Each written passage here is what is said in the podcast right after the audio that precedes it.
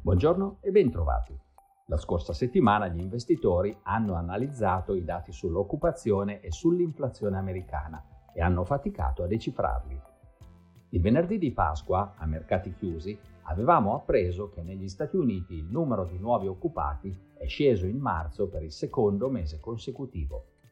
Contemporaneamente però il tasso di disoccupazione è calato. Sono indicazioni contrastanti che non aiutano a capire se il mercato del lavoro si sta raffreddando, come desidera la Fed, oppure no. Anche i tanto attesi dati sull'inflazione americana si sono rivelati ambigui. Nel mese di marzo i prezzi al consumo sono saliti dello 0,1% mese su mese e del 5% anno su anno, mentre in febbraio erano aumentati dello 0,4% e del 6% rispettivamente.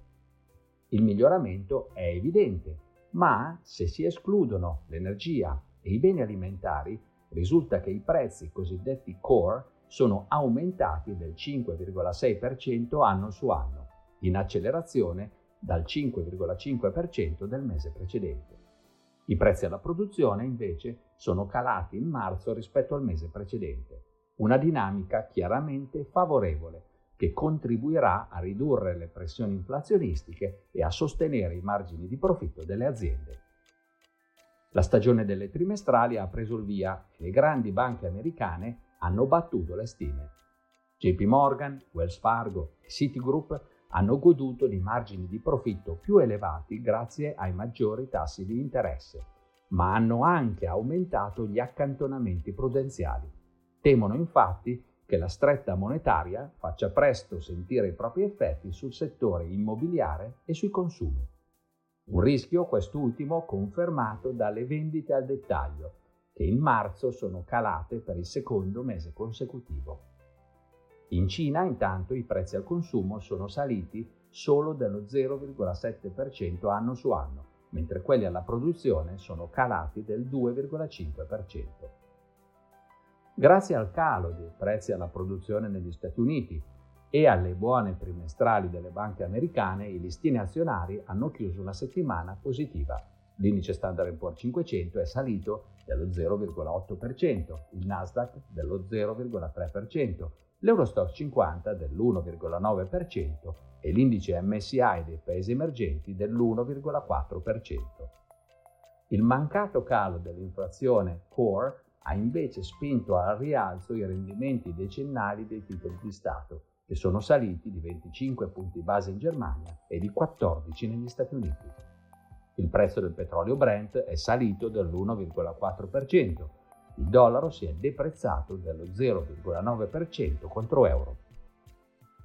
Questa settimana gli indici PMI preliminari di aprile ci forniranno indicazioni aggiornate sull'attività economica nei principali paesi. Per il mese di marzo vedremo l'andamento dell'inflazione in Inghilterra, delle vendite immobiliari negli Stati Uniti e delle vendite al dettaglio sia in Cina che in Inghilterra.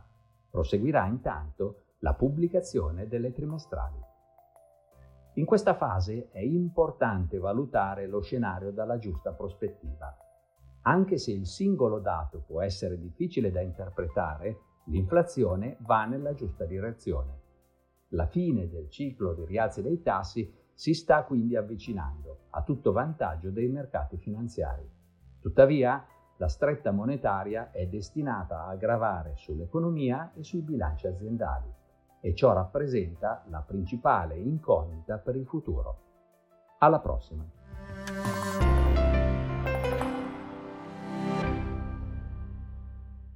Presente registrazione audio ha finalità meramente informative. Le informazioni in essa contenute non rappresentano un'offerta di acquisto o vendita di prodotti finanziari, una raccomandazione di investimento e non sono da intendere come ricerca in materia di investimenti o analisi finanziaria. Le opinioni espresse riflettono il giudizio di Amundi al momento della loro diffusione e sono suscettibili di variazioni in qualunque momento, senza che da ciò derivi un obbligo di comunicazione in capo ad Amundi.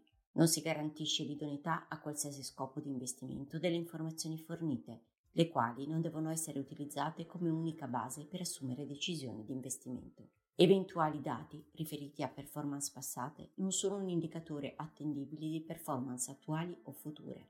Investire comporta un sostanziale grado di rischio. L'investitore, prima di qualunque investimento, è tenuto a prendere attenta visione della documentazione relativa allo strumento finanziario oggetto dell'operazione, la cui sussistenza è disposta dalla normativa vigente. Le informazioni contenute nella presente registrazione audio non sono dirette alle US Person, così come definite nel US Regulation Act della Securities and Exchange Commission.